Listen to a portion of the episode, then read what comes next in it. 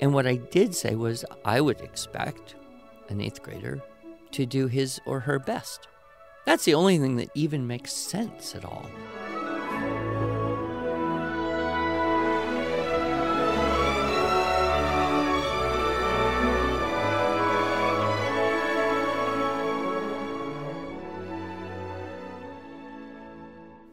Hello, and welcome to the Arts of Language podcast with Andrew Pudewa, founder of the Institute for Excellence in Writing, or as many like to say, IEW. My name is Julie Walker, and I'm honored to serve Andrew and IEW as the Chief Marketing Officer. Our goal is to equip teachers and teaching parents with methods and materials which will aid them in training their students to become confident and competent communicators and thinkers.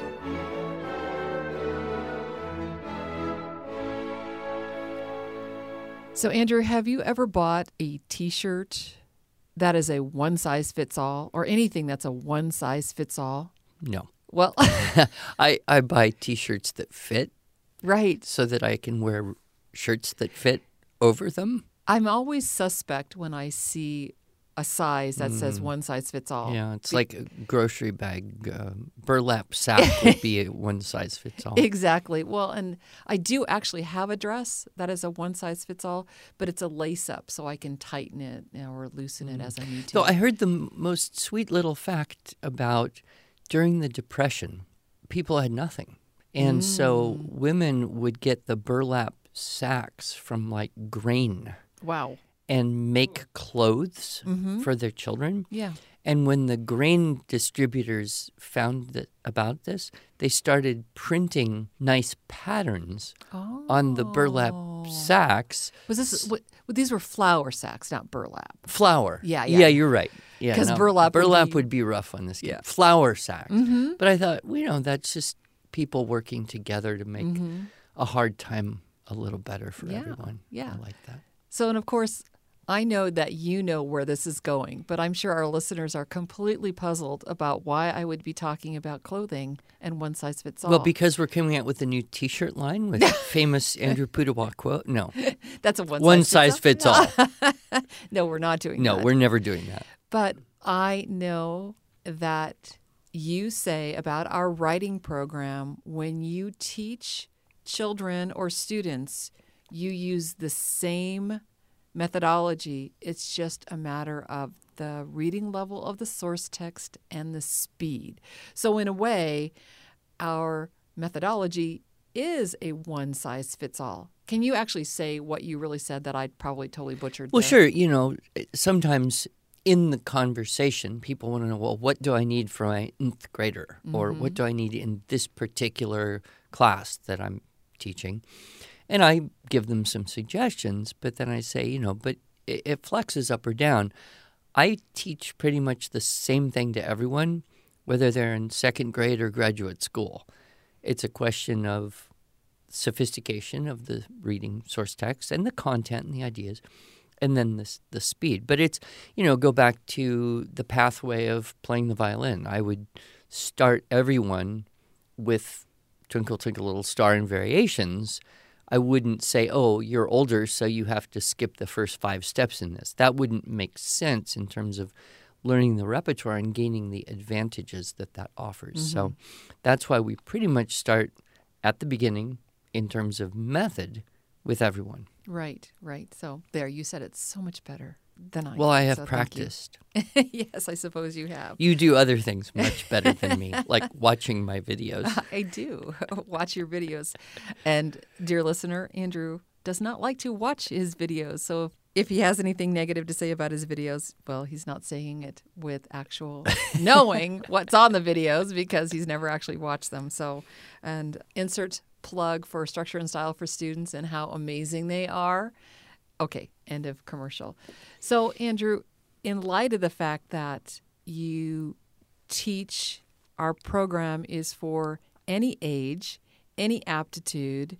It's just, and you you just start units one and two, and even if they've done it for a couple years, the students have done it for a couple years. You circle back to units one and two, and going through the nine units with different source texts, with different content, with a little bit different stylistic checklist. So, what is the benefit then of someone new to IEW starting when the children are younger versus starting when they're, you know, ready to graduate from high school? Well, you have more time, obviously.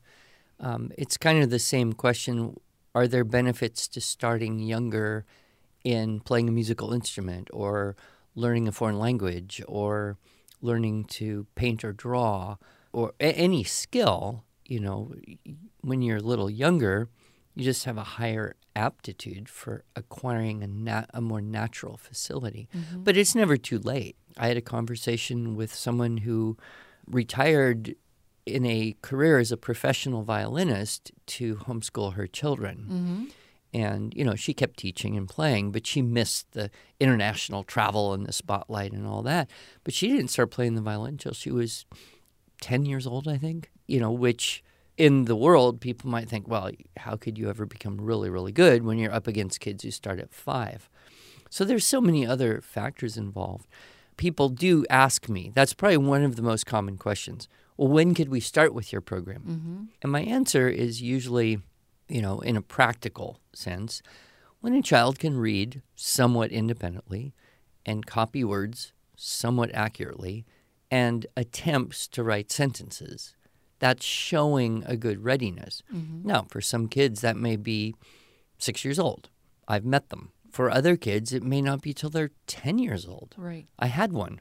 uh, so, you know, it's. I think it's very reasonable for people to look at readiness mm-hmm. rather than age or grade, which are mm-hmm. really kind of artificial constructs. Right.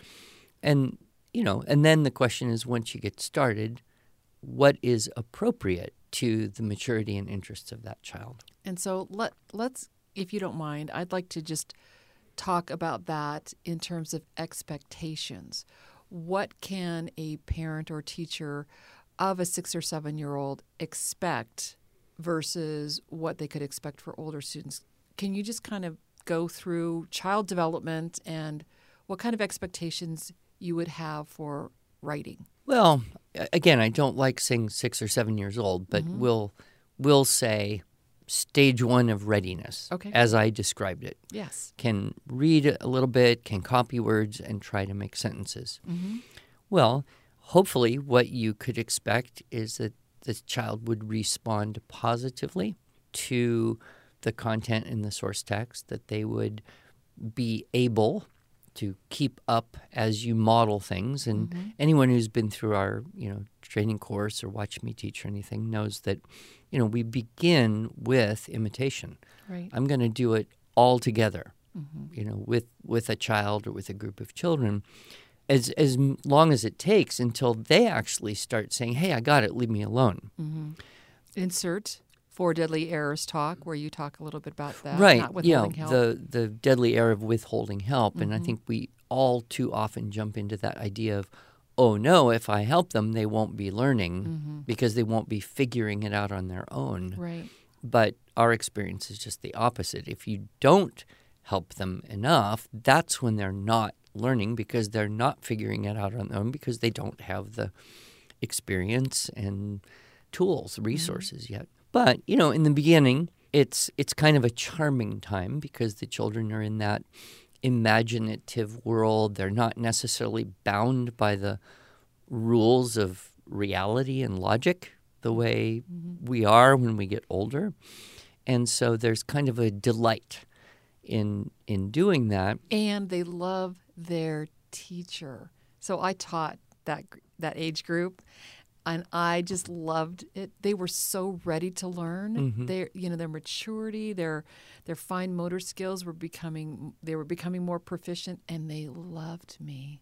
It was so lovely. I just loved teaching first and second Well, grade. I'm sure they also loved you because you were just a natural encourager and you had a lovely smile. And so just and I knew how to wrangle those boys. Yes. right, I actually had a parent of one of those boys say to me, Julie, I bet you're going to have many boys as a parent. And sure enough, I have three boys. well, I have always thought God only gives boys to the moms that can handle them easily. we had six girls and one boy. And, but so there is that got kind of, I don't know if you want to call it honeymoon period, where your expectations are pretty simple. Mm-hmm. Like, do this with me. Mm-hmm. And so that relaxedness allows the child to be comfortable and happy. And as long as the source texts follow the rules at or below the reading level, so Which is actually kind of hard to find source text that well, easy. sometimes it just mm-hmm. depends on the student. I mean, we've kind of specialized in trying to collect and create source texts that is true. fall into that. Insert plug for Bible heroes and people and places in our oh, community. Yeah, and you know, even the SSS source text. I mm-hmm. mean, we the source text is at or below the reading level and has some kind of appeal. Mm-hmm. Uh, and we've talked before about you know capturing the imagination of boys with things that are a little bit wild, maybe a little bit disgusting, maybe a little bit humorous, maybe a little dangerous. Mm-hmm.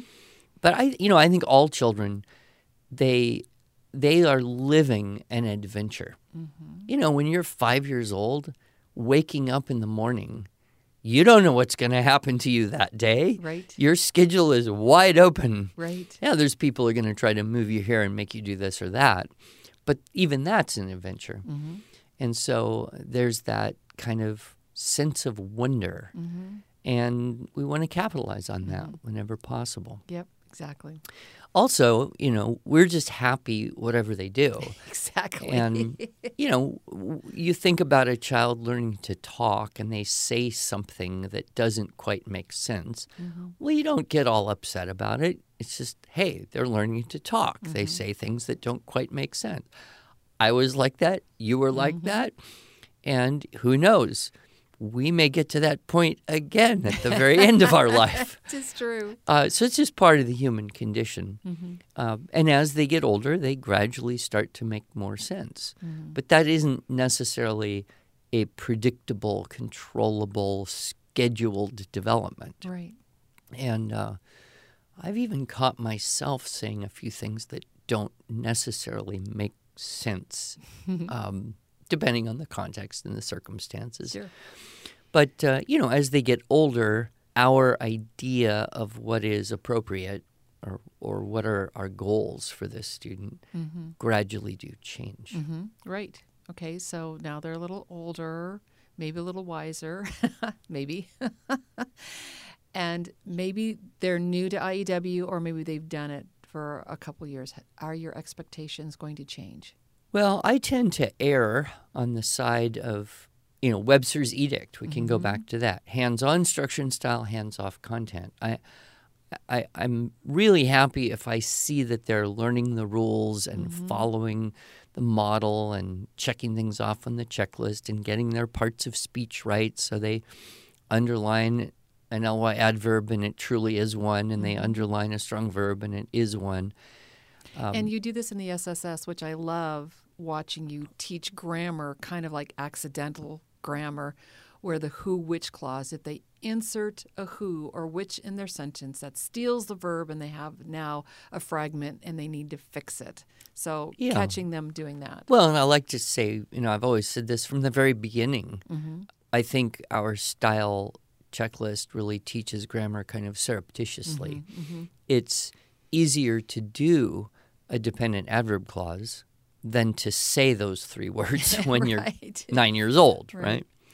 So I tend to be very happy with whatever they want to write about, even mm-hmm. if it's kind of weird or doesn't make sense to me because I don't live in that world. I'm mm-hmm. thinking of things like kids who want to write about their video games, Mm-hmm. right? And I, I don't know that stuff. So I just basically have to trust, well, if it makes sense to them, well, then it makes sense to somebody, but maybe not me. Or, you know, you get kids who have an experience and they want to tell you about it, but they don't have all the pieces of that experience lined up in order to make it a really solid narrative, but they're still excited Right. about you know their trip to Assateague Island or whatever. I'd mm-hmm. never been there. I don't know. So mm-hmm. I kind of have to trust. So part of I think teaching children in that age range, we'll call it elementary, is just trusting mm-hmm. and not worrying and realizing it's okay they're still young. Right. And, you know, I think all almost all of us parents, teachers too, who have a lot of experience with young children, kind of like, okay, it's cute. Mm-hmm. Doesn't make sense or mm-hmm. it's not exactly what I would have done, but it's cute. Right. Right. And and I used to carry around a bit of prejudice against things that were too weird. Mm. Right? Just because I'm so grown up and logical and I want to impose. And then one day I was suffering through a Veggie Tales episode. and I thought, hold on. This is the most ridiculous thing I have ever seen. Mm-hmm. A cucumber singing a song about where's my hairbrush. Mm-hmm. And I thought, Careful now. All of our listeners have that song in right. their head. Right. But I'm, you know, I'm thinking this thing, mm-hmm. Veggie Tales, was created by adults. right. So, and they're millionaires. Okay, so uh, maybe I'm I'm just too narrow. Mm-hmm. And I, I took that idea, and then when I saw, you know, t- kids, even 11, 12 years old, mm-hmm. just writing the weirdest stuff, Right. I think back and I think, well, okay, Veggie Tales, SpongeBob, you know, Roadrunner and Wile E. Coyote. I mean, these are all goofy things created by adults that could reach into the mm. imagination of children Right. for better or worse. I don't know. Right. So I thought, I don't want to stifle that Right. right? If if if I've got a student who's got this wild imagination and comes up with these ideas I could never think of myself, who am I to mentally hmm. criticize? I should I should embrace that. I should relish that. I should cultivate that. Yeah. But it does require hands off. Right. Hands off content. You There know. we go again. Okay, so you mentioned cute.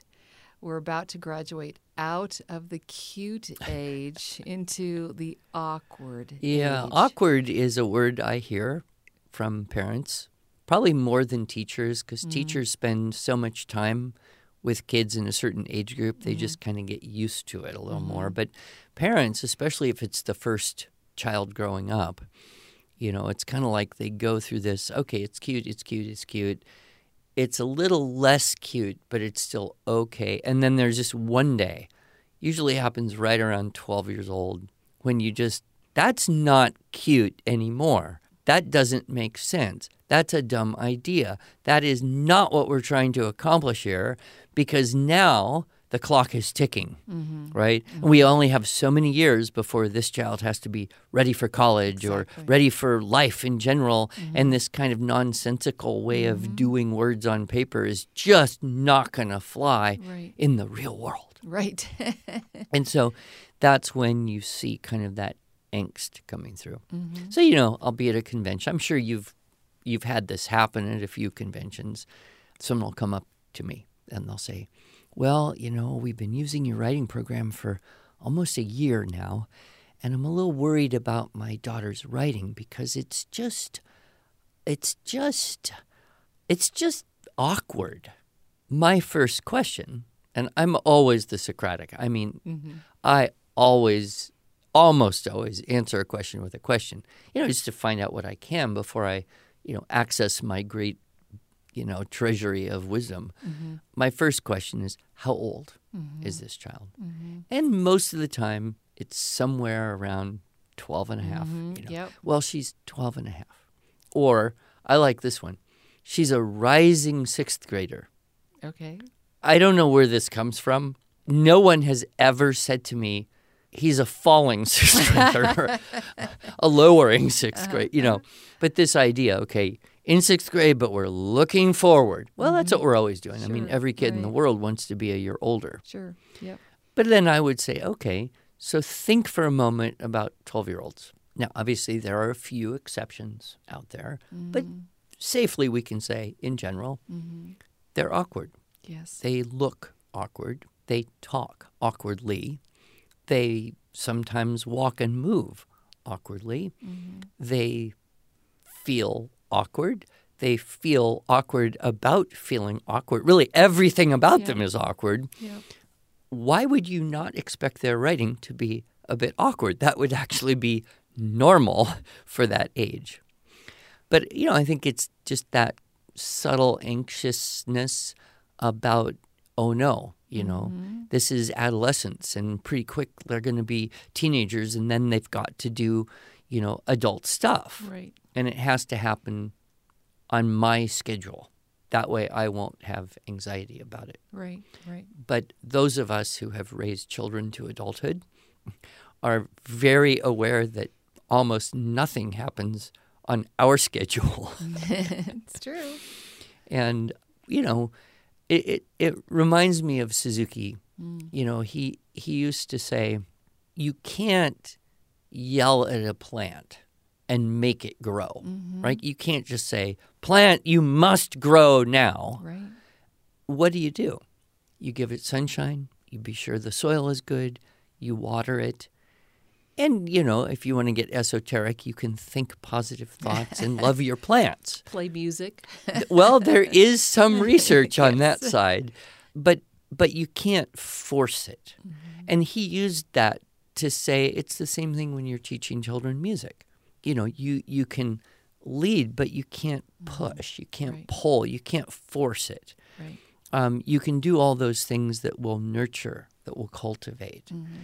And so I really, you know, have, I think, come to the point where, you know, I can live that. And what what's my watering? Hey, here's a source text that's great. You know, what's the soil? Okay, here's the model. You can Mm-hmm. you can do it this way and let's make an outline together so you nobody gets stuck not knowing what to do next. And Right. you know, here's the sunshine. Here's a checklist and some fun stuff you can do. Mm-hmm. And I can give all those things, but I but plants grow at different speeds Mm-hmm. even even when all the external conditions are similar or identical.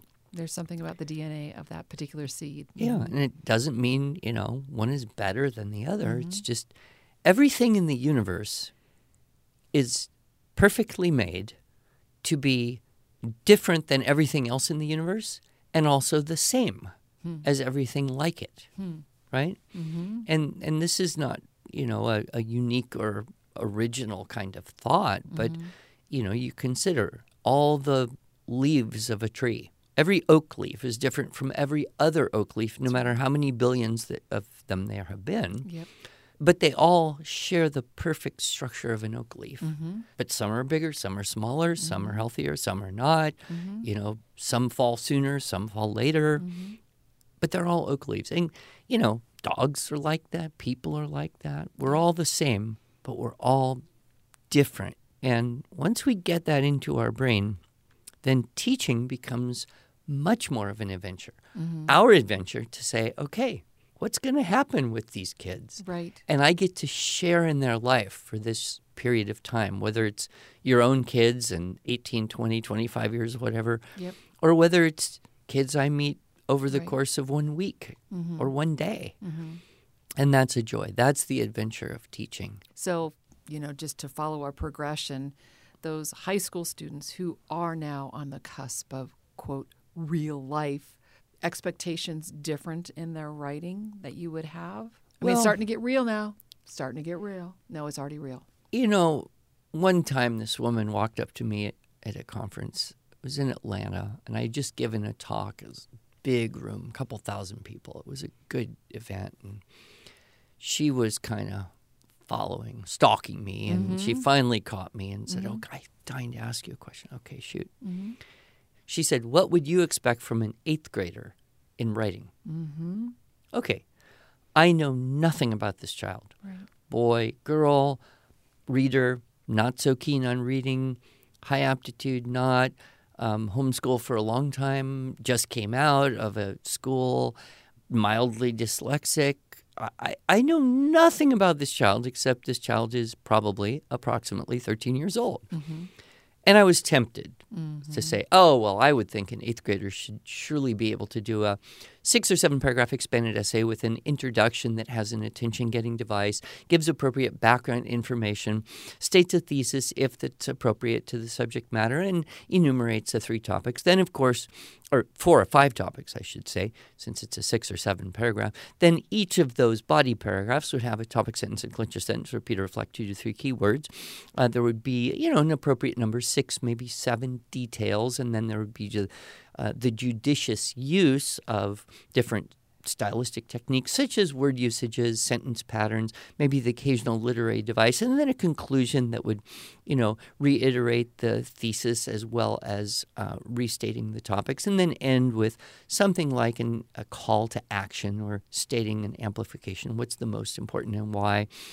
And if your student can't do that, well, I would highly recommend our right. I mean, I was tempted, but that's not the right thing to say because I know nothing. Mm-hmm. And so what I, I, I get, I think I said a little prayer like, "What does this woman need to hear?" Mm-hmm. And what I did say was, I would, I would expect an eighth grader to do his or her best. That's the only thing that even makes sense at all, mm-hmm. because you know if you expect someone to do less than their best, then that's probably what you get. And and if you don't expect someone to do their best, then what are you expecting? that they will do more than their best? Well, that's not possible for anyone. So, you know, that's the only expectation that's reasonable. Now, will every student always do their best? No. Do I always do my best? No. I have bad days. I get tired. I get mm. crabby. I get lazy. But, you know, that's the expectation. Right. And, and then where you go from there is based on where, what what is that student's experience level? What is their ability at that moment? Mm-hmm. The most important thing isn't where is a student in relation to other students.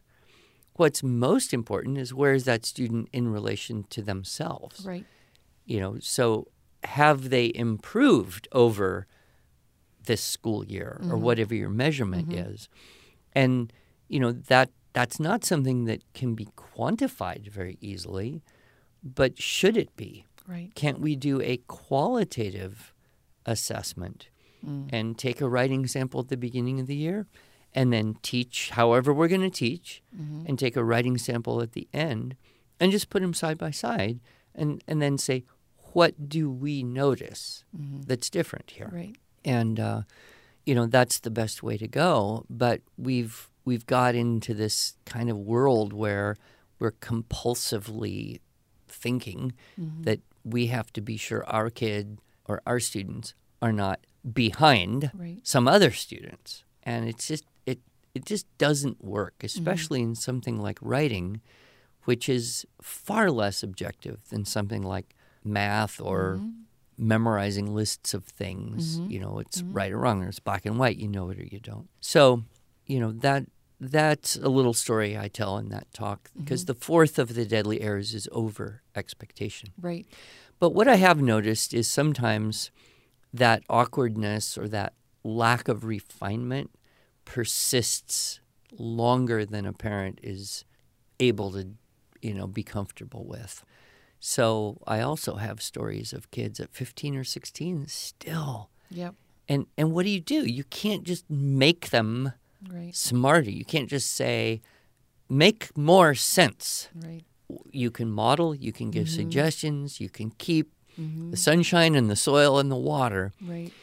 But what I have seen is that even sometimes as late as 16, 17, 18, it does all start to click. Yep. And I would challenge anyone if you still have anything like this, Go find something you wrote when you were 16 or 17 or 18 or 19, end of high school, beginning of college, and read it now right. when you're, you know, 30 or 40 or 60, and you will think, "Wow, mm-hmm. that was pretty shallow mm-hmm. and immature and not who I am now." Yep. Yep. So we grow. We grow through our whole life. Yep. Yep. Well, Andrew, this has been a great podcast. I personally really enjoyed this. I love hearing you retell stories that I've heard before. I was actually hoping that you would talk about that convention and doing his or her best because I think so many teachers and parents just need to know that that I really do believe and I know you do too. Of course you wouldn't say it that that's really what kids want. They want to do their very best. And and they need to be believed in. Yep. I think if we look back and we say, who are the teachers that I loved? Mm-hmm. Who are the teachers that I learned the most from? It's the same teachers. Yep. And you could also say, who are the teachers who believed in me? Mm-hmm. It's the same thing. Yep. Yep. And, you know, there have been a lot of kids who came out of kind of a, a school type of environment of some sort and are now at home Mm-hmm. or they're in online instruction or a hybrid school or something very different. And it's almost like they may have a little bit of PTSD Mm-hmm. from years of not being trusted, not being believed, not Yeah. being, you know, loved in that sense of of not constantly judged. Mm-hmm. And so they have to kind of go through withdrawal in order to trust that someone else is now going to trust them Yep. to do their best. Because, you know, a lot of kids in school, they learn the game. What you're supposed to do here is do as little as possible and still get grades as good as possible. Right. That's the game we play. right. And you take that game away from them, and now they have to figure out what are the rules of this new world. Right. And I have found you can almost never err on trusting too much. Yeah. That was very good. Thank you, Andrew. My pleasure.